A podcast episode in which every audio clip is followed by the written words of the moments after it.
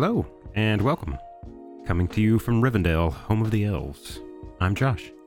And I'm Jon. And Josh, was this all the lembas bread you packed? I've already eaten it all. Again, told you to save that for second breakfast. But this is the Geek ETC podcast, where we dive into all things you can geek out about. So, last week, I mentioned uh, the fact that me and my wife are going on a trip to Japan later this year. Yeah. and we uh, wanted to visit you know, one of these cat cafes, and there was a special cat there named Tartar that we were going to meet. Derp cat. Yes, a derp cat, little tooth hanging out. Uh, you can see a picture on our Instagram of him if you're interested. If you haven't checked that out yet, uh, for the show notes for last episode. We'll feature him maybe in the story this time. Like Maybe have so. him very prominent. Well, unfortunately, Oh, don't say it. I- Please don't say it. as I was Please don't say it. gathering all the data from uh, for the uh, last episode, putting everything together, you know, I went to go uh, find his info and stuff on the site to link it and everything, and I, I couldn't find him. He wasn't on there anymore. I can't handle it, Josh. To which I'm like, so nothing better happened to him. My wife's gonna lose it. Oh, yeah. And so I ended up putting the website in the Wayback Machine, in the Internet Archive website, to find an older version of it. And there was a version in early February that still had him on there. So I was like, he was just on there because I mean we'd seen him. So I, I actually ended up emailing the people to ask them, "Yo, what happened to this cat?" Did you email them like using kanji or just, just in like an English email? Partially, Really? I did his name, yeah, in in uh, uh katakana, Okay. which I know that doesn't mean anything to you, but well, I, uh, I know what it means. Jeez. Okay. Know the difference between hiragana, katakana, and kanji? So there's a cat, Josh. What happened to the cat? The fans want to know. Yes. Where's the derp There's cat? the cat. And turns out on February 19th, he graduated Oh my god. after five years of service. That for a cat, that's a, I don't know what cat years, how those, if those are like dog years or not. Well, I think imagine probably there's some uh, kind of way you can figure out, you know, how many cat years are versus humans. I don't think it's seven. Who knows? But they also have nine lives, so maybe that is a factor. Mm, yeah, that's But- like that's like a that's like a algebra equation. I exactly. But apparently, yeah, he served his five years and he worked and, and graduated, and then uh, is living a. They said he's living his life with his foster family now. Oh my god. So- Okay, well, that's way better than what I thought. Yeah, I- as long as his foster family is not angels, they did say Right. that right. They didn't say he went to live at a farm, you know, out in the country. So at least that's something. Because I don't think he would do too good. I don't think he would do really well on a farm in the country. Maybe not, but they I mean they had pictures like there was a Instagram pictures of him like sitting next to this banner that had his face on it from different points in his life, and he had a certificate and everything. It was a whole deal. Apparently, they go through this whole process whenever their cats graduate from this cat cafe. Wow. Did they? Did it give a speech? Was it like a valedictorian? I, they did have a bunch of martini glasses with cat food, like ten of them lined up in a row that he was eating out of as a special treat. I said so. Man. It, it was it was quite a, a ceremony apparently, and uh, someone I guess who had like visited this same cat for years, like put this huge long post talking about it was the last day they'd ever see him. Wow. Yeah, it was pretty involved, but unfortunately, when we do make our trip, there's a, a good chance we probably won't get to meet Tartar. Unfortunately, so wife was kind of bummed, but she just said, "I'll just have to find another derpy cat while we're there."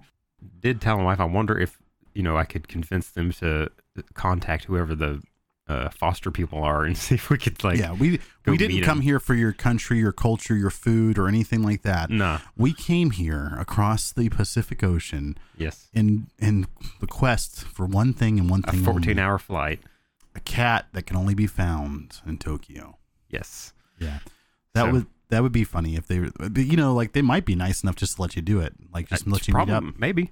You know, if we show up when we have shirts with his face on it, you know, they might be like, oh man, they're really big fans. Just give him a thousand yen or something like that. What is it, like ten dollars? A thousand, yeah, that's like like seven bucks. Seven dollars, yeah. yeah. That so makes sense. not a lot, but we'll see. You know, maybe I'll have an update, you know, once we travel out there. That- I'll have a whole uh, video series, The Quest for Tartar or something. Oh my, oh my, oh my God! A little mini series for this, a film like a A documentary mini documentary on the search for tartar. in a world. that would be so great. I would love that. I One think cat exists. one cat, one tooth, one snaggle tooth hanging from its mouth, jutting from its mouth, more likely. Yes. more like it. Um, So yeah, unfortunate, but you know, not not the worst of circumstances. well, fu- either way, you guys are still going to see uh, Derp Cat because we're going to be posting Tartar, the Derp Cat, on our story for sure. And you know what? We hope you love the cat too, and I hope you come back and find it. It's in the it's in the last Mandalorian post we made. Yeah, You can find it in there, uh, buried next to Nick Offerman and a few other right. of the things. Also, uh, on our on our website on geeketcpod.com, underneath each episode or show notes uh, with links to uh, all the things we talk about. And so on that uh, Star Wars episode, there's a link to either his Instagram page or just their website where you can check out the cats. Yeah, so that way, you know, and Josh goes through a lot of work on that. So, if, you know, if you're ever like, hey, I wonder about that, you can also listen to our podcasts on there as well.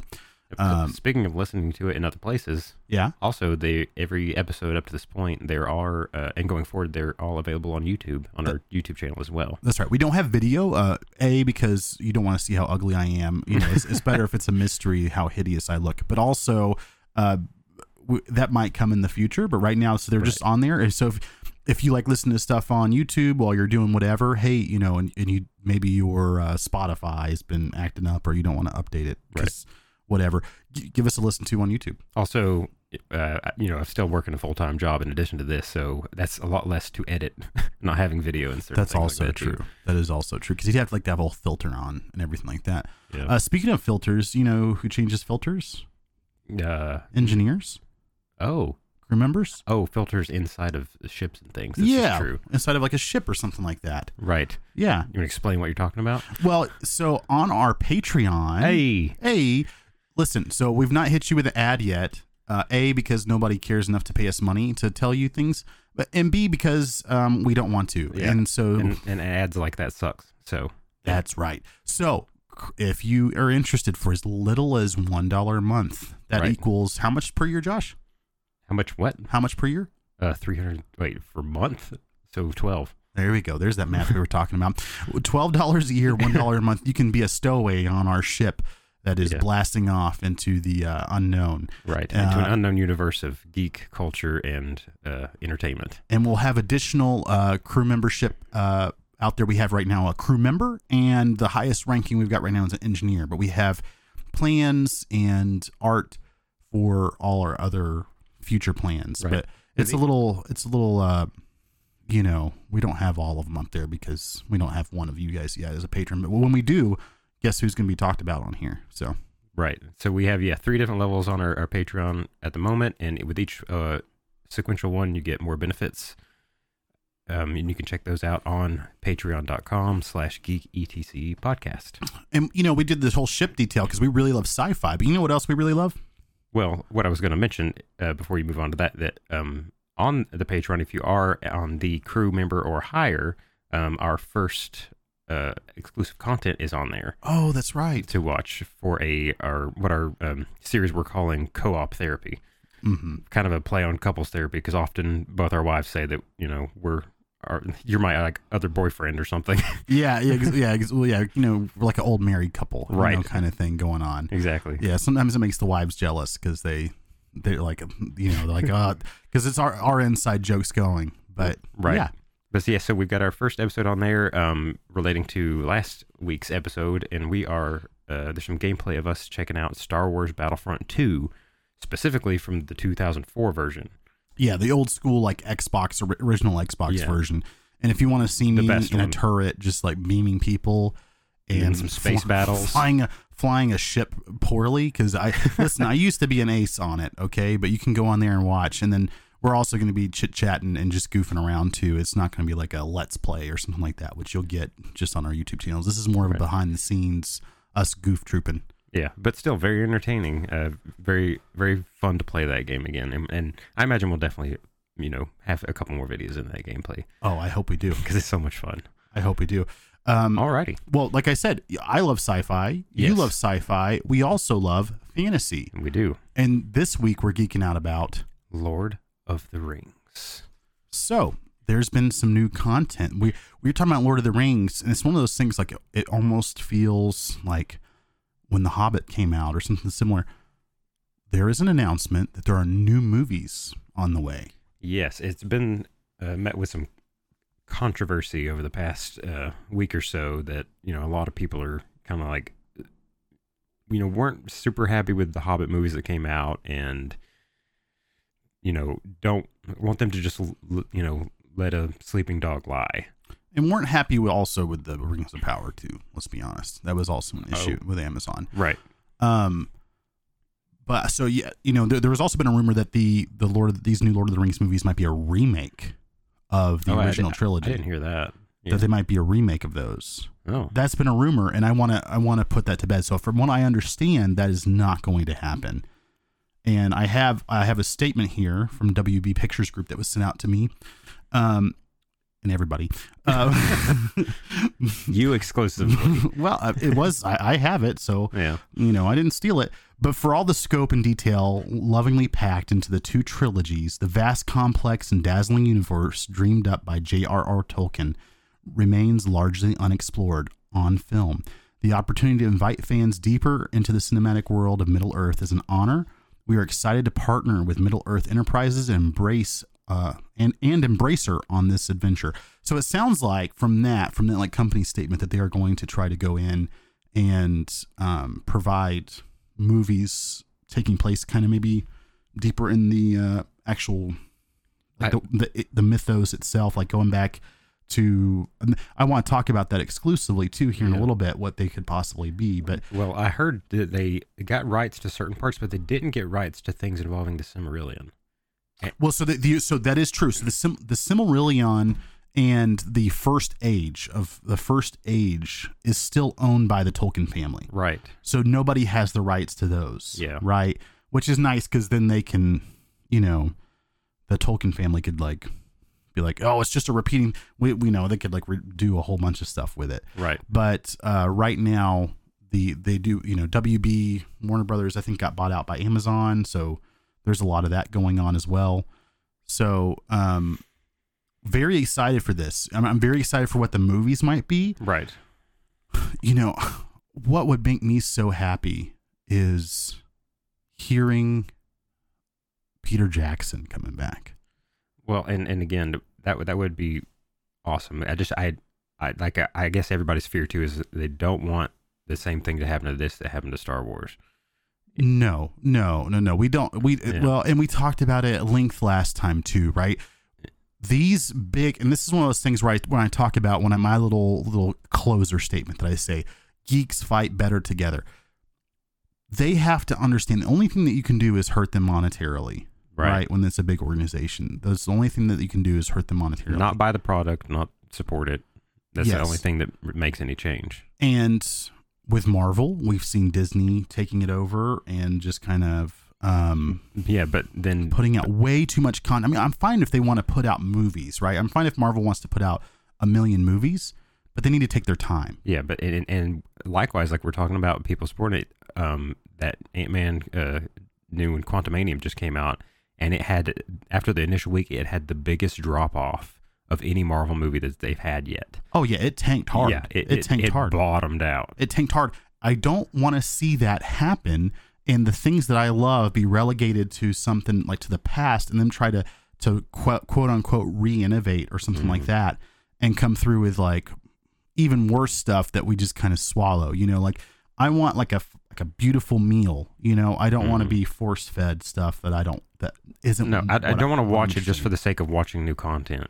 To Yeah. just to cram more information in there. I want something that, like the original Lord of the Rings, that is riveting and it, it grabs my attention. And when it, you know, when one of those, I remember seeing him as a kid in the theater, and you know, it was always around Christmas time. And when the movie ended, especially like the first one, the second one, obviously, the, the cliffhangers that were they were on, we were like, oh my gosh, we have to wait another year to see the next Mhm. one. And it was like, you know, something we thought about the entire year. And Yeah. then when the trailers came out and we got to go back to the theater and see, you know, Return of the King, it was the most epic thing to go see that and to see how this was resolved and, you know, where these characters' adventures took them. I, and I never saw them, and I, I was never able to see them in theaters. And so, like I talked about in the last one, I was a little poor boy, and not that you were, not that you had money by any stretch, but um, my parents were just stingy. So, Right. but they we didn't do it. You know, I didn't. I never saw those, and you know, I I too I love I love Star Wars. I love a lot of things we talked about, but the Lord of the Rings is like one of the ultimate fantasy outside of like mythology, outside of like individual nations, nationalities, right. and like those kind of things, mythology, like Greek mythology or Norse mythology or yeah. Egyptian mythology, whatever it is. The this fantasy setting that Tolkien put in place, he is the godfather for so many people. I, th- I think it, it took yeah the fantasy setting and really put it on the map in front of people's eyes and made it a you know a relevant thing. Uh, yes, for sure. And like even like especially the age that it came out in. You know, like he inspired so many people. Like the um the Lion, the Witch, and C.S. Lewis, the guy that wrote the Lion, yeah, the Witch, and the Wardrobe. Similarly, yeah. Well, he did, but you know, he wrote, you know, he wrote a thing about The Hobbit, and he talked about, you know, watching it as a child, like reading it. there was no Hobbit movie yet back then, but he said reading it as a child, you know, you enjoy it. Reading it as a young adult, you enjoy it. He says not until you read it several more times and as an adult and like on, you know, the umpteenth reading that you really start to understand the genius of Tolkien. That's what C.S. Lewis, another critically acclaimed writer, said um, not verbatim, but to that effect on um, speaking about The Hobbit and about Tolkien's work. Yeah. And it is such amazing, you know, Tolkien, Tolkien wrote it, you know, with some of it being like his attempt at like creating a very like interesting Saxon, like Anglo-Saxon mythology, you know, kind of like right. entering that world. And you see that a lot with like, even in the movies, like Peter Jackson I believe he told like everybody, he's like, this isn't about us. You know, like this is about we have to tell the story correctly. We have to honor Tolkien. You know, right?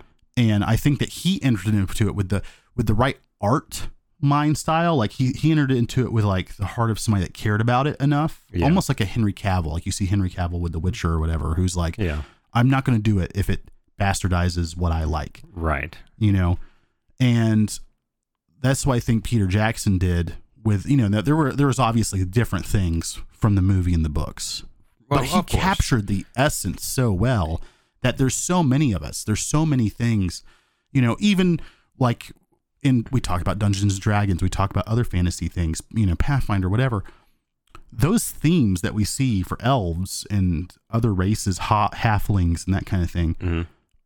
the the art that you see for those things are very they they look like they came out of a Lord of the Rings book. Yeah, um, anything you see in any of those kind of fantasy settings, that it all just you know you could very well just see it also in yeah Lord of the Rings setting, like you said. And I think that he he did he did it in a way that I, mean, I bet you know, I'm assuming a majority of the people who saw the movies and loved the movies may have never even you know they never read the books. You know, when I was a kid when I saw it, I mean, obviously like, I had never even heard of the books. I didn't know they were books and hadn't uh, read them or anything. But that even just these couple movies uh, made uh, made me such a fan of that universe and those characters and everything that it you know it instantly became one of my favorite movie series. Oh yeah, and and I didn't I don't know that I really had a, much of a interest in kind of the fantasy setting or anything related to that before those movies. Like I don't even know if you know I thought about fantasy as a, a thing in general but then after seeing that, you know, suddenly just this idea and thought of things of elves and dwarves and wizards and magic and all this type of stuff um, was suddenly on, you know, the front of my brain of th- that was a whole universe that existed. And Tolkien is is this great world builder. Like when you read the Silmarillion and you go, like even just like there's so many YouTube channels and videos you can go out there and you can find things where it's like, you know, talking about like the different Maiar and like Gandalf the Grey and the blue mm. there's blue wizards, yeah. right? There's all there's all these different things and and and talking about Sauron and and go going back like Saruman like living for like a thousand years like in the Eastlands right. and there's so much history there. And that's what I think is interesting is is that Warner Brothers has the opportunity to do it and I think they know like it's no secret the Rings of Power tanked, right? And it wasn't because they cast people of you know of, of whatever. It wasn't because they um, you know, empowered folks or whatever. The ring, the Rings of Power tanked because you have this gold standard, right? Yeah. Which the Lord of the Rings still is. It, it is a gold standard that people still try to meet. We they're still probably they're still probably making lots of action figures. They you know they make money. Uh, the, Oh, yeah, the the, mer- the, the merch and all the stuff from that, yeah, is, is as far as the eye can see. the books are being sold. The the the the extended editions. You know, different people keep picking it up. You know, Netflix now has Yeah. Lord of the Rings on there, not the extended versions. So they're you know only two and a half, three hours long instead of the four and a half hour ones like I watch. But Yeah. the there's so much out there like it's still such a prevalent thing it's always going to be watched i'm going to consume it over and over and over again nick there's lots of movies i watch i'm like i'll probably never watch that again. Exactly. Me I'll- too. I, I, I honestly rarely rewatch any movies that I've watched before, but Lord of the Rings is one of those things that I almost I probably I typically will watch it about once a year. at least once a year. I, sometimes i watch it more than that you know Yeah. or the hobbit or some you know because it, it gives you those you know it's like a fun christmas movie. It's also like a fun like fall or spring movie you know like with the rain going out. It's like you can't go outside. Like the, there's something about like especially where we live too you know and, you know my house used to live Yeah. with me looking up the hill from where i lived on like a foggy morning Right. and getting that kind of like it feels like you're in the Shire. it looks like Hobbiton. It looks like Hobbiton. Rolling green hills. Rolling green know, hills. Far green country. yes, that, I love that. So it's like, oh, you know what? Let's Yeah. let's turn on the two towers. Right. You know, and so when oh, talking about the Rings of Power, the Amazon series that came out, I don't think you've watched it. Yeah. you did. Yeah. Oh, well, very interesting. I'd because I did not enjoy it. Really. I did not enjoy it because There was yeah. yeah. Well, I, I'll, I'll let you go ahead and say your because they they made the dwarves diminutive. They made them like they all looked scrawny. The beards were weird. The way that they looked was odd. Mm, You know, when I saw um, Gladriel the first time, right? yeah.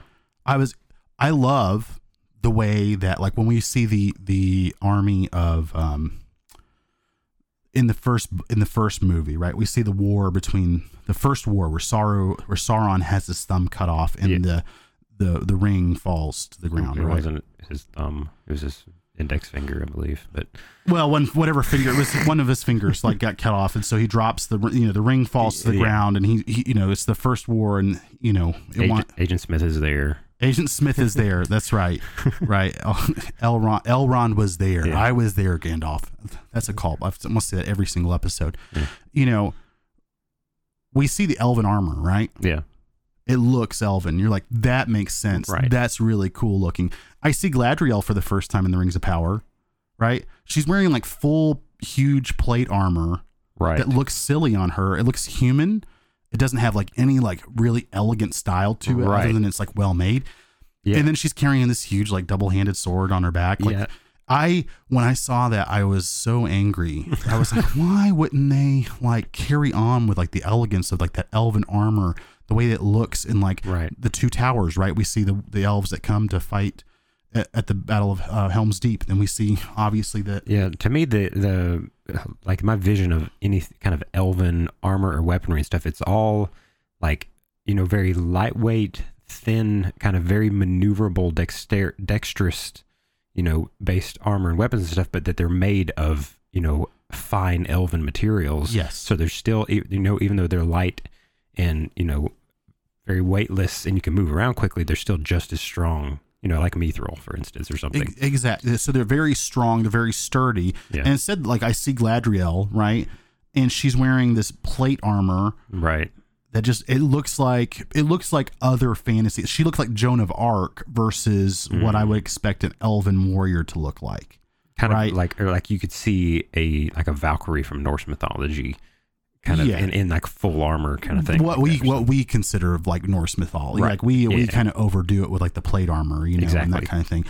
And then she's got like a sword behind her back, which I absolutely hate. I hate swords behind the back so it much. It doesn't make sense, it doesn't make sense, and it especially bothers if me. they're long. Like you can't pull it out very easily. with no sheath like there's this is just this is just like a john maybe it's just a john thing but i like seeing like a, a neat looking sheath like that's part Yeah. of like the elegance of it like a nice sword it's like when you see a sheath that goes along with it and you some, sometimes the sheath and the way that the hand, everything matches up i like the way that that looks Agreed. I I like even here's a deep cut that um other people may relate to or not that I literally in, in Skyrim, I literally you know would use a steel sword over an iron sword just because it had a sheath on it. just because it had a sheath. Same exact thing. A hundred percent. Like I will, I will not use one if it doesn't have a sheath because I don't like that. I like seeing the sheath. I like seeing it come out of there.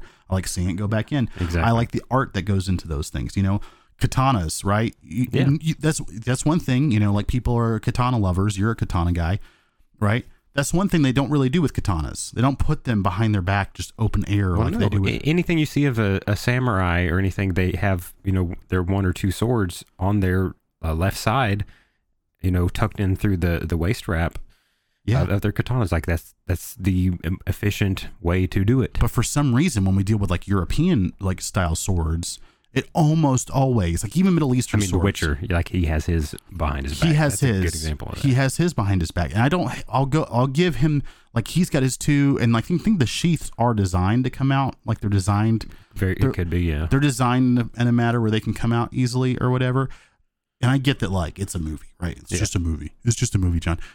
You are right. It is, but But eh, on that it note, takes it it takes it away from me when Yeah. I see them drawing these swords. I see these sheaths in other movies. I see these things, and she's she's got this huge like double handed sword, and there's sure because she wielded it, she's super strong, right? I have no problem with her like wielding a two handed sword. I would just rather Yeah. come from her side and be like a single edged blade and look Right. more elegant. And be like a real. I, I want to see her doing like Jedi moves. Essentially, I want Right. to see her like moving like that. That's what I get fluidly. very fluid, right? Versus like the hack and slash that we see from like a Boromir Right. or something to that effect. So that always bothers me. And, and Um, me and you've always kind of been stickler for some of those weaponry details in, in movies and, and games. Very and much stuff. so. Very much so. And that brings me to another thing, like the armor details, right? So we talked about Gladriel's armor, but let's talk about like so the, the Numenorean armor started to look cool. Like, oh, there's like this white armor or whatever. Mm. But Amazon also, so Disney has more money than God. Amazon has more money than a lot of people, Mhm. right? Amazon's loaded. So when they put out this billion, like, oh, it's a billion dollar series, like the first season or whatever, I expect it to look like that. Right. And it didn't, right? It, it- to look as good, if not better than the movies, kind of thing. Like for a billion freaking dollars, that's a lot of money. It, it is a lot. It is a a ton of cash, and I did not like the way that their armor looked. I mean, I liked the way that it looked, kind of at a distance, but then once you actually saw it, right? When you actually saw whatever detail was in it, it was obviously rubber or plat. Like there was Mhm. no life to it. It was a dead piece of plastic. Like that. Mhm, It was totally missing the life in it. And then go fast forwarding a little bit because there's so many other little things I could pick on, right? Yeah. I- I- spend all day. we could spend all day picking on it. And when I saw when the when the humans are fighting the orcs, like first off, like so silly that they had like this they had this like actual fortress, right? And they're like, let's abandon that and just blow it up. Right? Mhm. They had a fortress like with one way in, right? Up like, a- like an actual defendable fortress, kind of like Helm's Deep, right? Yeah. kind of like Helm's Deep, where it was like, oh, this is like a last stand fortress, and they're like, let's do a little fireworks show and kill like forty of them, Some of the guys. forty of them, and then we're gonna go back to our open air town and like yeah. I they I put up was this silly bothered- little I was bothered by that. they put up this silly little barricade, and eventually one of the orcs is just like kicks right through it and just walks through it because that's what you could do. You could literally Yeah. do that. You know, I could run through your walls right now. It's not that hard, and Yeah. so and then they're like shooting from the rooftops or whatever. And then this we I, I'm so tired of the Deus Ex Machina, like without reason, without a bill, like without any background.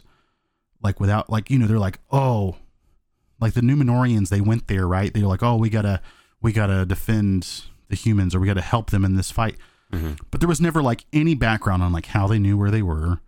They just land their ships and then you see the fight with the humans, and then all of a sudden, out of the blue, like they just so happen to show up at this one tiny village, which is you know Right. it's not that big a village. It's not like the like not, not like the city of Ro like you know like the actual capital of Rohan. It's Right. not the city, you know, it's not Minas Tirith, right? Hmm. Where you would say, oh, if they're attacking Gondor, they're probably attacking Minas Tirith. Yeah, right? that would be the last stand place. or Osgiliath or something like that. They no, they they ride in, they ride in out of the blue. Oh, we saved the day. Here they are. You know, like I, that. Yeah. that kills me so much because it makes it. What they're doing is they're making us. They're saying, "Hey, you guys are too stupid. We can't explain. Like, we're just going to show up, right? We're not going to give you any build up. You don't want that backstory and lore. On, Storytelling is storytelling. Yeah. I need to know what happened with the story. I need to be under. I like. I need to understand what led me to that point. I wonder if how much of that too in some of those, you know, highly produced shows like that is, you know, that if there at one point in the storyboard that there was that stuff, but then you know the higher ups, the investors, the you know the corporate people, the people who are making the final decisions and spending the money, that they're like, hey, I don't need all that stuff. I'm sure there was a writer on that show who was like, man, this doesn't make any sense. And they're like, they're too stupid to pay attention to that. The audience is too dumb. They're just going to eat it up because we put it out there. Right. We don't need to make it, we don't need to actually, you know, it's not like Hollywood doesn't have armor. It's not like the Lord of the Rings production doesn't have like armor that looks good. We don't need to put armor on them. they, with that much money again, they could have got, which I don't know if they were involved or not, but Weta Workshops in New Zealand did uh, all the like the armored weapons and everything for the Lord of the Rings movies. yeah. and they're like about the best of the best at doing that kind of stuff. A, a billion dollars. Exactly. A, a, a billion with a B. You should be able to get what a billion with a B. You know, even if it was just spray painted or whatever to look a little bit better, that's fine. Like, you know, I, I like Game of Thrones and armor and that was always silly. And I, I do hate that armor in movies typically isn't like um, useful unless it's like Mhm. a plot armor, quote unquote, for like, you know, um, who is it? I think it's, like Aragorn uses like his bracers once, right? And like, like to block a blade Mm. Right. or something like that. But in, in real life, you know, you obviously can't just like cut through armor like it's a like you know it's Yeah. paper. Yeah. But you could if it was the armor from like Numenor or whatever they were wearing, Right. right? And the orcs, like, they're all wearing that white cloaks and stuff. And I get the sun or whatever, but like, give them a little bit more substance. You know, they just seemed like they were like it looked like they had just woken up. Like you know, like the old- Right. like you know when when when uh, Pooh Bear goes like his little with his shotgun. Oh, he has his nightcap He's on. the nightcap on, you know, pop- like a pop little white napkin, nightcap, and he's got his little candle and the little thing. Yeah. That's what they kind of look like. They were just like wearing white stuff, and they were like not that well. They weren't that greatly done. I don't know. That that's just kind of my take on it. I think the Rings of Power really um, did not do a great job. They didn't do a great job. Expl- I, I don't know why they picked the area that they picked. I don't know why they picked the story that they did. Um, I don't. I just don't get it. Right. To be honest, it was it was very frustrating for me uh, to watch. I mean, I watched it all because I like it, but I don't.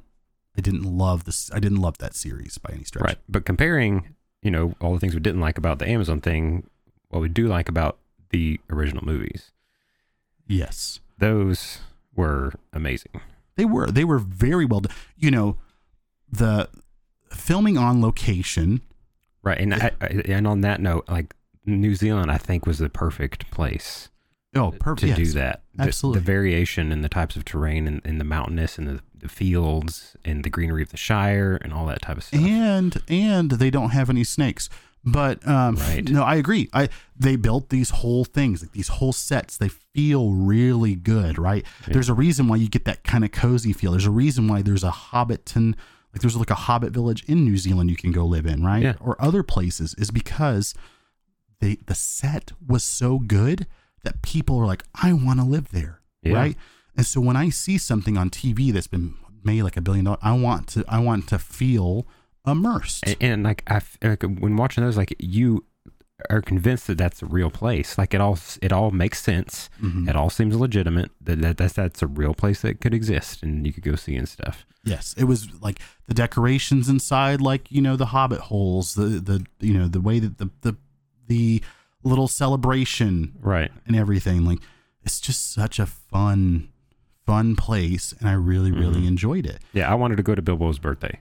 Yeah, it, who didn't? Yeah, because you know what you're gonna like. You could almost be like, I bet there's some pie. Like Oh, you there's could some tell. pie. like, Yeah, you, there's you some- could tell. Like, oh, I bet there's some turn. You know, like you can just tell that there's a like you can you, you just feel it. Like you Yeah. automatically see that place, and we can almost like in our in our own body like put ourselves in that place and i think that's what's so good about storytelling and this whole storytelling that tolkien did Right. well enough that peter jackson felt so strongly about that he then also interpreted it like that Right. You And know? in the same vein that, like, you know, later on in the movies in Return of the King, there, and it's one of my favorite scenes too. There's a scene where they're in uh, Minas Tirith and, you know, they're, the orcs and are, you know, battering down the doors and Gandalf is sitting with uh, Pippin and they're sitting there and, like, there's like batterings on the door and, you know, Pippin's asking, you know, going through the whole thing of, you know, what if this is it? What if we die and all that? And Gandalf goes to this whole spiel of, you know, this isn't the end. This is just another part of the journey. yeah And that, you know, into the, you know, white shores and far green country beyond and stuff. But you feel that tension of them, you know, just waiting. There you hear the batterings on the doors and you can like feel that buildup of like, you know, you can, I can imagine like sitting in those streets, just hearing that war going outside and like, you know, trying to mentally prepare yourself for them to break through and, you know, you don't know whether you're going to make it out alive or not. You know, I didn't know if they were going to make it out alive or not. Yeah, and and then you hear the horns of Mhm. Gondor horns of Rohan in the distance as the Rohirrim approach, the El- or whatever the, their name is, right? Like the Eorlingas. Like you hear that, right? And you instantly, I instantly, you know, you hear that, you, you Yeah. hear that, you get like the hairs on your neck kind of stand up, right? Yeah. It's it's almost primal that you hear that, and you're like, oh, and then you see the slowly advancing force, right? Yeah. and you know you get the king right you get the a, a decent speech at the beginning Yeah. right with the perfect music build up Right. right and that you know everybody cheering and then you get the charge you know into Right. Pelennor Fields into the battle and wow And on top of that, it's not even the only time that happens. Then when they show up on the shore with the ghost army, Mhm. like Yep. it, it's a whole nother thing. And Yep. then you're like, we got even more reinforcements. And you're just like, you know, you have that gut feeling, just like, yeah, give it to them. Like, yeah you know, you thought you guys were going to win, but guess what? I know, and so and you guys are, and here's what you guys are saying. Well, John, isn't that Ghost Army kind of like the Deus Ex Machina thing from, uh, from the the the Rings of Power? It is not because we see Aragorn Mm. go. We know Yeah. he goes there. They we go know he the goes there and gets them. And we know that, like, if in the extended version, like in the other things, like you know that they're gonna, you know what they're gonna do. Like you have an understanding. That's the reason why they're not present. That's the reason why some of the, like Gimli, Legolas, Aragorn, the three, what three of the biggest dudes in Yeah. the series, aren't there at the beginning of the battle. Like they are at Helm's Deep, right? Right. they're not there and so you you know what's coming you know that they're like coming with that army to save the day Right. And you're, but up until then like you said you feel the plight of the people in Minas Tirith you feel the Yeah. plight of the people around it and the ancients are like, are they going to show up in time? Like, where Yes. are they at? Like, come on. Like, you know, the tide, you know, it gets evened out with, you know, in, in the battles and stuff, but you can tell it could still go either way. And Yeah. like, come on. Like, well with you know the, you get the charge you get the charge of the Rohirrim on the Pelennor fields attacking the orcs right and then you know you get kind of them breaking you get you know the Gondorian forces fighting back and then here comes the Easterlings with their Oliphaunts right mhm. and they're they're oh now like you, you see like you you feel that charge that like that thing they had and then they were the scary thing to the orcs. Right. the orcs were scared of them. Then they turn and they see these huge things coming towards them and they also are then they all are like ah and the king is you know he you can tell in the way that he acts he's such a good actor. You can tell that he's so good because he bolsters them again he's like reform reform you know he's like Right. he's like well i gotta because he can tell that this wind has kind of gone out of those sails Yeah. right? There's like an old saying, you know, I don't know who said it specifically, but it's like, you know, whichever team, you know, yelled their war cry first typically lost or something like that. And they had already let theirs out. They had already Mhm. gone and they had done it and they had ridden in and they've got orc blood all over them. And then they look Right. and here's these, here's essentially like the orcs Rohirrim Right. coming They're- in. They're back up. They're back up, right? And so then when you finally get the ghost, it's really there's enough of a um tension. There's enough tension in the air yeah. that it's actually like, oh, thank God, thank you for releasing some of that. Thanks for coming in. Right. You know, and, and on yeah i think that um all these movies that was one of the things that they did amazing was these moments of tension Yes. whether it be Gandalf stuck on top of one of the two towers after Saruman, you know, beat him up and wondering how he's going to get off there. Yeah, he's stuck on the Tower of Isengard. Yeah, or if it's when Frodo is wrapped up in uh, Shelob's web, Mhm. you know, and poisoned and unconscious. Like that is a very intense moment, you know, and wondering what's going to happen there. Or they're on the the bridge of Khazad-dûm, Yeah. you know, and there's the Balrog.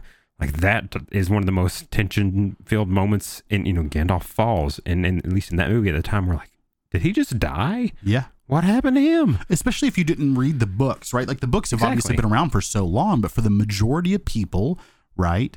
This was their entrance. This media through the movies was their entrance into that world. And so when you don't understand that he's not actually a human being, that Gandalf's like Right. a spirit. That was one of the things I didn't find out till way later in my life. You don't I had learn. no idea. Yeah, you don't learn that he's like, and like he's like a Maia, like he's like this, Yeah. you know, spirit. Like you, you get really deep into that stuff, which is so cool that it's already set up for that. Yeah. that, that's when you really like. So the people who read the books were like, oh, that's pretty neat, you know how they did that. But the people who Yeah. didn't, like, we didn't know. We're like, Yeah. Gandalf is Like, dead. I, I thought he was one of the coolest characters, and like now he's just gone Mhm. after this thing. Yeah, that that I remember. Yeah, again in the theater, we left like stunned and just like I need to see the next thing. What's going to happen? And thus, sub- subsequently, in the two towers, whenever they have that reveal to, and he's Mhm. back, and he's like in the forest. transformed, and you're like, oh dang, uh, Gandalf freaking just went Super Saiyan. Like Yeah. he just like metamorphosized. Yep. And he's he's back even more powerful now. Oh, and and how about when he walks in to the cat? I forgot what the capital of Rohan's actually called. Into the castle there, like in. Oh and yeah, the king's still under like you know King Saruman's Theoden or whatever. What's Uh, his name? uh yeah, yeah, but he's still under the um Theoden. Theoden, He's still that's under he's still under Saruman's control, right? His power, yeah. And you see you see He's got his Grima Wormtongue. You see Grima Yeah. Wormtongue when he sees it's kind of like you talked about when the samurai show or not the samurai the uh, Jedi. When you talk Yes. about the Jedi showing up and you're like, "Oh, it's about to get real." right. Grima sees the staff and he's like, "I told you." I told you to take his thing. and then you see the Everyone's just gr- like, every, I guess all the other guards are like, yeah, it's just an old man with his walking stick. yeah, and then you see the You gray idiots, he's not a freaking old man. the gray cloak comes off. Yeah. The white, the blinding white light. Yeah. Right? This purity of good in its most yeah, most pure form, just drowning out the evil that was present Yeah. there in the room. It was ma- that so th- those three movies were so masterfully done. Mhm. I love them. And like everybody I don't know a lot of people who who just like eh, I don't like them. You know, I don't like Lord of the Rings. Right? You know, most I think most people are like even if they're like not into that kind of thing, if they're just like not super into fantasy stuff, but like they'd still say that it were good movies. Yeah, like oh, like they obviously even understand that like production value and everything else that they were well done. The acting, I mean, Viggo Mortensen, get out. How good is he? Right. Right, All, of them, they were Yeah. amazing. like Christopher Lee, you know, like Yeah. the the that's one of my favorite stories. Like Peter Jackson talking about you know. Well, you're going to get stabbed in the back, and you're going to go, ah! and he's like, "That's not what happens when somebody gets stabbed in the back." Because Christopher Lee was like, you know, uh, MI6, you know, Yeah. infil- like operator in World War II. He killed people. You know, he was Yeah. a bad dude.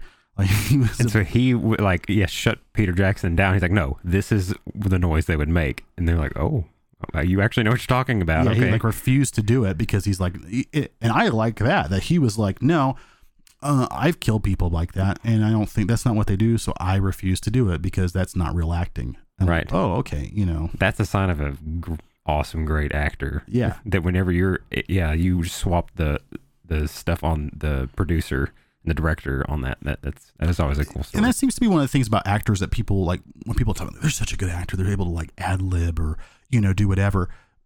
I think that's a problem with actors sometimes. I'm, and I've never been an actor. I've never worked in production. I, I come from it, you know, from only being like a cinephile, right? Well, You've kind of acted as a GM in our D and D games, Well, but not to, not not, professionally. not No. professionally, not professionally. But you see some actors, and it. I don't like. I'm not going to try to say they're dumb by any stretch, but they don't. They don't seem to have like an original thought for it, right? That they just seem to do like the script and the character that is given to them. Yeah, and like they they'll, sometimes you'll see like the method acting or whatever, but it's still not original, you know. Right.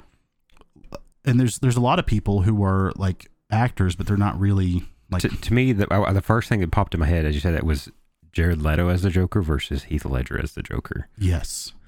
Like Yes. that is two different worlds of interpreting that character and acting in it. Yes. And you know that Heath Ledger definitely brought his own take on it. It wasn't like, hey, Yeah. this is what it looks like. And I'm, I'm sure Jared Leto did too, but it's a different. Maybe world. it's just that his take kind of sucked. true, true. Anyway, But you know, Heath Ledger, like, there's no, there's no denying that Heath Ledger's Matt, like, was that was a masterful performance, Mhm. masterful. And the same thing, like, could you imagine that movie being cast with anybody different in any of those roles? yeah, looking back at it now, like I, I don't know of anybody.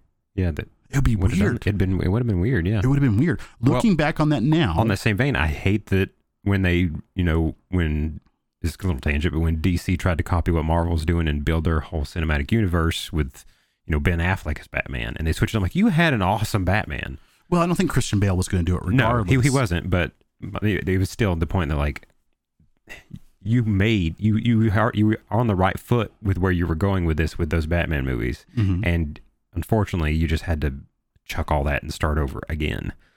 Yes. But anyway, back to you know Me.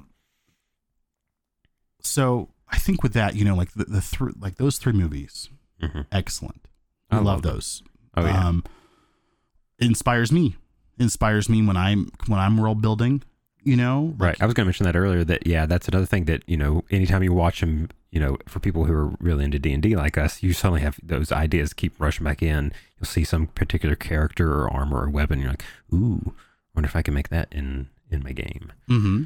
Like your stereotypical ranger like your little elf like wood elven ranger you know Yeah. he's got his bow it looks like legolas he's got that kind of thing going fights with two weapons I mean, my Two first swords. ever D and D character I made, my wood elf, like was very much based off of Legolas. Yeah, because it's it's be, you know people want to mimic things that are awesome and really really cool, right? And I think there are some people who might dress up as like a Rings of Power person, but I, I doubt it. You know, Yeah, I mean, people are going to cosplay any any media, but there's many more for those main movies. there's also people that can pr- cosplay better than that. Whoever was running this props department That for that's Rings also a thing. I've seen many cosplayers that their outfits that you're like, yeah, that looks better than the movie did yeah, or the TV show or whatever it is. but the fabric, like the things you see in the Lord of the Rings trilogy, in every single movie, when you see those things, you're like, oh, those look great. Yeah, right? You know, the elven armor, whether it's like the Hobbit series, we got to see a lot of elven soldiers, right? right. That was really fun. That was a lot of fun. So, with that said, there's a bunch of the three the three movies that are going to come out. There's they're talking about eyeing another trilogy, right? And so this is what I want to this is so in the Lord of the Rings um the two towers, right? There is a scene, and especially in the extended version, for those people who didn't read the books or whatever, who aren't aware, that, like Aragorn is part of like the Dunedain lineage, right? Mhm. How old do you, do you remember how old he is in the Two Towers? Mm, not off the top of my head. He's 86 years old, Okay. right? So he's 86 years old, but doesn't look like it. How cool would it be if they brought Peter Jackson back in, Viggo Mortensen back in, right? Not to, well, to reprise his role, but to also help with directing, okay? Mm. But a young Aragorn movie. Right? Mm. Because, you know, Aragorn was like his parents Yeah, I'm sure- died yeah, when he, yeah, there'd be a lot of backstory there. because we got 86 years right how cool would it be to see an aging aragorn right we talked about i talked about in the last one where we there's these fan made supercuts that you get these kind of feelings from where Yeah. they go back in time and how cool would it be to have that with like aragorn with his son right and he's talking. we can see like this aged viggo mortensen right he's like you know they, they'll, they'll put some makeup on him make him look older as he's like his his time's winding down Right. how cool would it be to hear about him growing up with Elrond and Elrond's children, the battles that he fought in, right? He Mhm. fought in wars, Yeah. right? Important wars that are really big. There's so much there. I wonder if they'd get to play him. That's the thing. I mean, let you know, imagine Viggo Mortensen directing, reprising the role, and imagine at the end of the movie is like the very last one or the end of the series or whatever. Viggo, it's like Viggo Mortensen's like you know we we we've seen his like um I don't think they they show his body in the the Return of the King when he died. Like it, like you know, like the like the or the even like some of her face's uh, visions or whatever. I think they just showed the mausoleum right with like his face on the rocks or whatever. I don't remember. I was saying, well, how cool would it be to like actually see his funeral, and but then also like us have all that background, see him growing up with like you know meeting Legolas, like Yeah. getting that whole backstory there. That would be cool. That would be amazing. Yeah. But there's also lots of other wars that they could get into. Just as long as they don't do like a make him do the acting and do a de aging. No, that would be horrible. No, that would be horrible. I think Viggo Mortensen, like like a Peter Jackson producing it, Viggo Mortensen kind of directing it or whatever, and with a little bit of acting. I don't even think I don't, I don't even want him in there for more than like a couple scenes. Right. right? I want to see Viggo Mortensen because he could reprise the role and we instantly know who he is, Mhm. and we could see the state that he's in just by the way he's acting and like the the the makeup and everything that they put on him, and then seeing him teaching his sons or grandsons Right. about his time, and we get that kind of fade back. You So know, it'd be kind of an instance of where it starts with you know him essentially re- recalling his stories of Yeah. when he was young, yes, type of thing. It be- which is which is kind of a callback, right, to like the Hobbit, yeah. I mean, right? There's a Bilbo, yeah, you know, here and there and back again.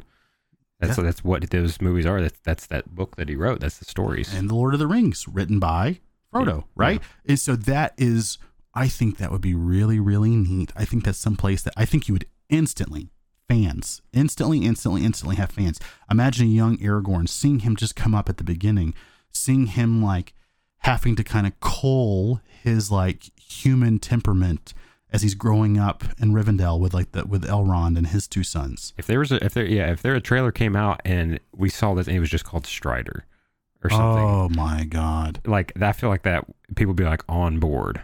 Yeah. That's because because before the like because we see him in Lord of the Rings, right? Mhm. In the first one, we see him fight, and he's a magnificent swordsman. Yeah. He's a magnificent swordsman. He's a good bowman. How did he get to? How that? did he get to that point? Because he didn't Yeah. grow up with his parents, right? He, his parents died when he was two. Yeah, So let's see him come up. You know, that could be cool. that's that's what I'm hoping for. This is just me. Like this is just my like thoughts on it. I think because you have the actors there, you have Yeah. the, you got the guy to play Elrond, you have people to play Galadriel, you have all that stuff going on. You you know Orlando Bloom's obviously still around and can easily look like Legolas. Which, yeah, thankfully, like he hasn't aged a whole lot. no, he at really might be an he, elf. He could still probably play Legolas and pull it off pretty well. Well, you, and I'll be honest with you. So here's something like this is this is talking about another fandom, the Carnival Row on that Amazon did, right? I have no idea what that is. So Carnival is like a, like a, kind of like a steampunk fantasy thing. Okay. It's very cool. It's a very interesting. I made a post about it on Instagram the other day. How I w- almost wanted to run like a different D and D campaign in that world, Oh. or like make my own world similar to that, yeah, yeah. and then kind of do it. Like they've got bolt action rifles and steam and things, things, and they they came out with one series, like one season in 2018, right? And Orlando Bloom's like the main character in it, and like Carla De- or whatever her name Mhm. is, is like uh the like kind of the the female role, female lead, and um, they didn't come out with another season until this year. Oh wow. Yeah, I, and and when I wa- when we were my wife and I are watching that series now, and executive producer Orlando Bloom, Oh. executive producer Cara Delevingne, it seems like they like those roles enough that they were like, hey, we're gonna let's let's. I don't know that they did that, but it seems like because they took on the producer roles, They fueled the. they the fueled some thing. of it and because it was it was like a very interesting you know um it's kind of like got like this kind of noir detect like orlando bloom's kind of a detective and he's like yeah. he, there's like a fairies like Car- cara delevingne or whatever she's a fairy named um uh vignette and so and he turns out orlando bloom might be like half or whatever and like there's a war and a lot of the the Fey folks. There's there's fauns, there's Okay. pixies, there's centaurs. They get they're kind of like living in like ghetto style things in this one place that came and fought with them in the war, but they're kind of like second class citizens. And there's like a lot of Okay. really interesting stuff going on there. Anyways, it's very good, and Orlando Bloom looks great right now. Mhm. He would look great in three years. You know, That's what I was gonna say. And what I was mentioning is, Like know, if the they did a similar story for Legolas, then you know he probably could because you know elves age so slowly and stuff that he could probably still just play the the younger one without having to do. They could probably just put some makeup and make him look younger. Yeah, I saw that's. I think that would be so neat to have like like have Orlando Bloom like see him like see That- him whatever act, the- at the- whatever actors playing the young Aragorn. Aragorn that he runs into Orlando Bloom as Legolas. Yes, wouldn't Yeah. that be so? Because they obviously they knew it. They know each other. They're Yeah. from they're they are obviously friendly with each other. They've fought with each other, right? They've met each other in the past. How neat would that be to see them together on screen with like him and this young Aragorn, and then this young Aragorn, you know, because with the elves blessed with this life, long, you know, with this super long life, Mhm. right? It must be hard to be like to respect a human because they, they always are going to know less than you, Yeah. right? You know, you already have a millennia on them. So it's hard to respect them as like an adult or whatever. Right. When when these, you know, beings only live to be 70, 80, 90 years old and, you know, you were just getting your life started at that point. Yeah. I, so I, I think it'd be so cool to see Aragorn and him become brother, like have this brotherly thing and like how they learn and like, you know, the, the relationship with Elrond's children to his two sons and like learning the ways of the elves and like, you know, Right. gaining the respect that he has in certain circles to eventually become, you know, in pretty rapid succession. It doesn't take long. Like real, realistically, from the, the like the movie, it's not it doesn't it's not even like a year until And you could even see the beginnings of the relationships with Arwen yes, and like see how that all started. Like that could be your sort of, you know, romance aspect of that might be a little Padme esque, you know, because she'll be like a millennia old and he's like he's like you know five or whatever. You know, well, well, maybe not not that. Maybe when he's you know just a, a young strapping twenty year old or, or yeah, something. yeah. Maybe but she's been away for a second. She comes back because we don't want that like Padme. no, like, you know, that was like- always a little weird. it was. It definitely was.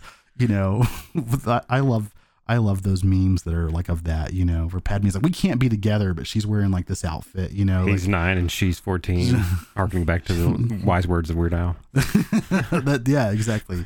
What a good song that was. It was the saga begins by Weird Al Yankovic. That's a good one if you're looking for one. Um, but I think that would be really neat. That's kind of my pick to go with that. What would you like to see from like a I mean, if I, I if think there that was sounds awesome. You know, I mean, granted, it, I, I- I think in a similarly, it could be cool to see some of the because in, in the same vein, someone who would have many, many hundreds of years of adventures would be Gandalf.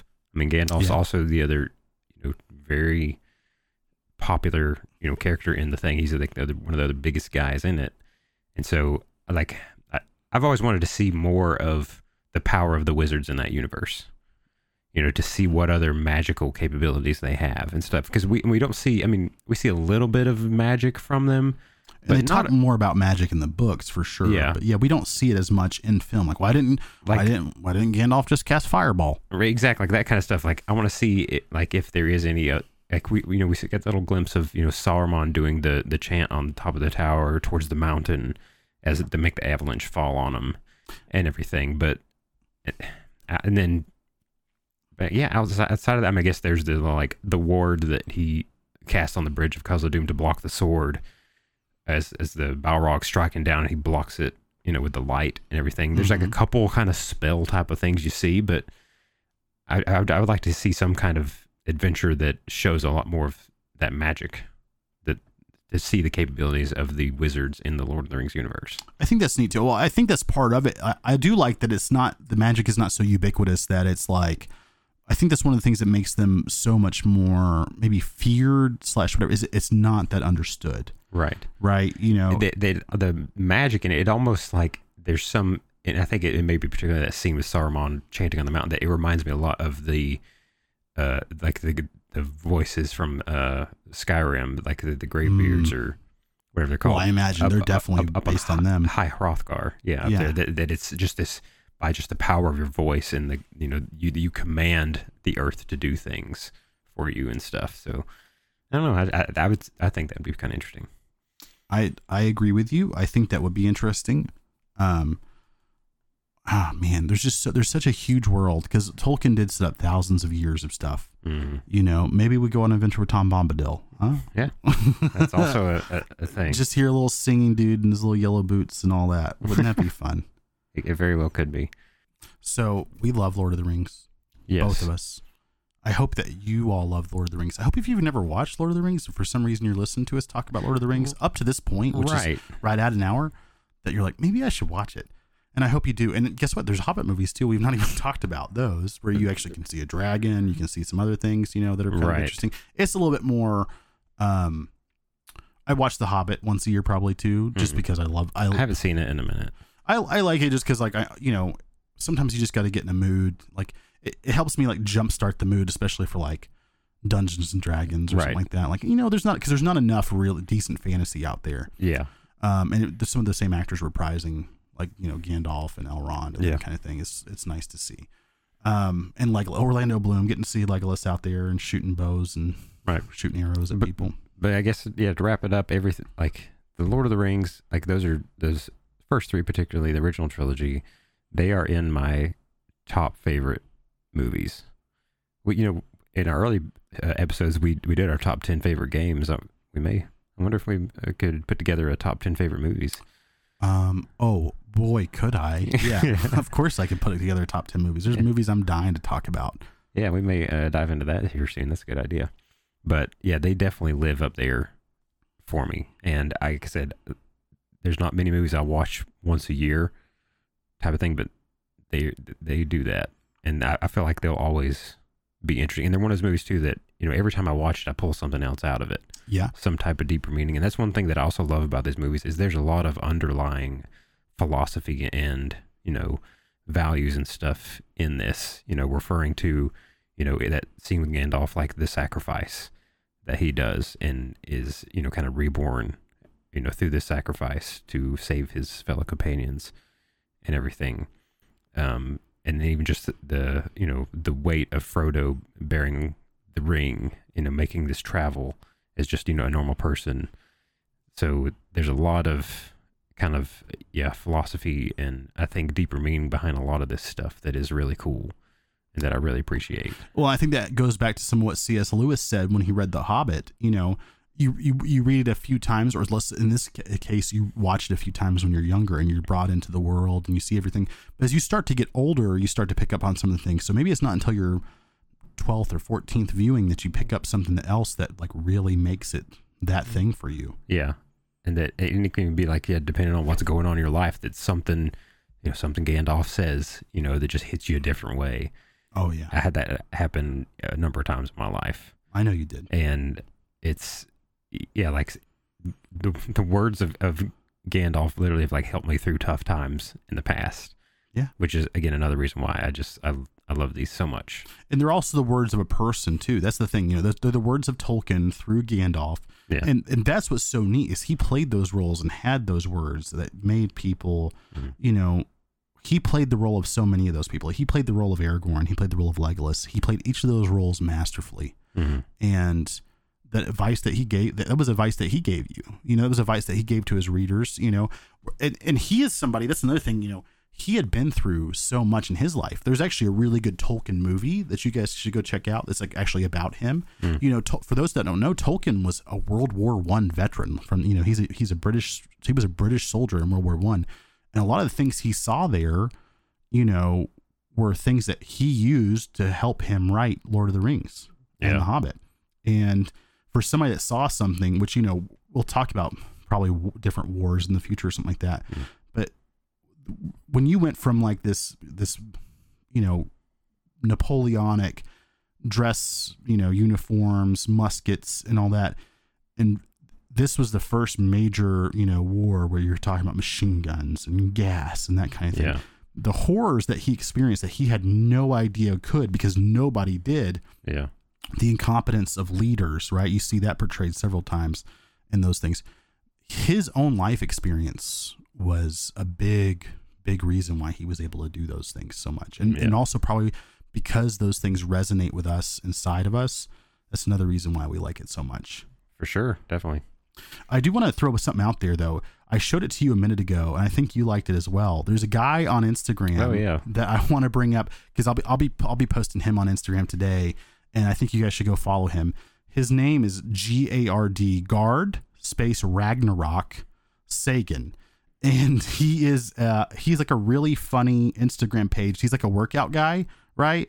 So even if you're like I don't like working out or whatever, it's fun for him because he has all these the all of his workout videos on there are like him with like weights or something like that, and it, he has like the music from the Lord of the Rings, and he's like running. He's like, uh, you know, getting ready to to run onto the you know to, to guard Helm's Deep or whatever. Like every single one of his videos is like kind of sci-fi or fantasy based, and he's always like he's got these silly workouts to go along with him. And then he's even got if you go to his Linktree, he's got a um, mailing list, and on the mailing list it's like um, hold on, I'll tell you. If go to go to his, you'll see Coach Ragnarok, isn't it his like Mailchimp thing? And it says sign up for free Lord of the Rings inspired workouts and others. Let's get strong. And so, um, yeah, it's just fun. It's like you know, he in in the picture on his mailing list, it's like him deadlifting like you know a bunch of weight, and then next to that, he's got a picture that looks like uh, him in fantasy garb with like the uh, what was the sword? Uh, what's God? What's Aragorn's sword called? Shards of Narsil. right? Yeah. he's got he's got Narsil in his hands, and you know, looking cool. So you know, Yeah. everybody from all walks of life, you know, geeks and, and, and everybody gets to be in the geek culture now, and that's what we want. We want everybody to be on our side, you Right. know, moving forward. For sure. And I hope that you all will follow us on Instagram Yes. at Geek ETC Podcast and Twitter at Geek ETC Podcast, and you- on YouTube. and on YouTube. Yeah, Geek ETC podcast. And if you want to support the show, visit Patreon.com slash Geek ETC podcast. because we'd really love to have you as members of our crew. Yeah, become members of the crew. Uh, take a look at the our new uh, co-op therapy uh, gameplay we have up there. Check that out. Uh, support the show. Keep us uh, moving right along. Bringing you cool stuff to listen to. And I, I hope I hope that you all will remember that, like I said earlier, geeks we fight better together. Our voices can be heard if they're if they're being spoken in unison and in large numbers. So if we want the content out there and we want it a certain way, make sure that we, our voices are heard moving forward. Right. Meet us on the fields of Pelennor for the final battles of maintaining geek culture. I'm with that. you. Alrighty. Well, and if you're with us, remember to keep geeking out. Thanks for listening.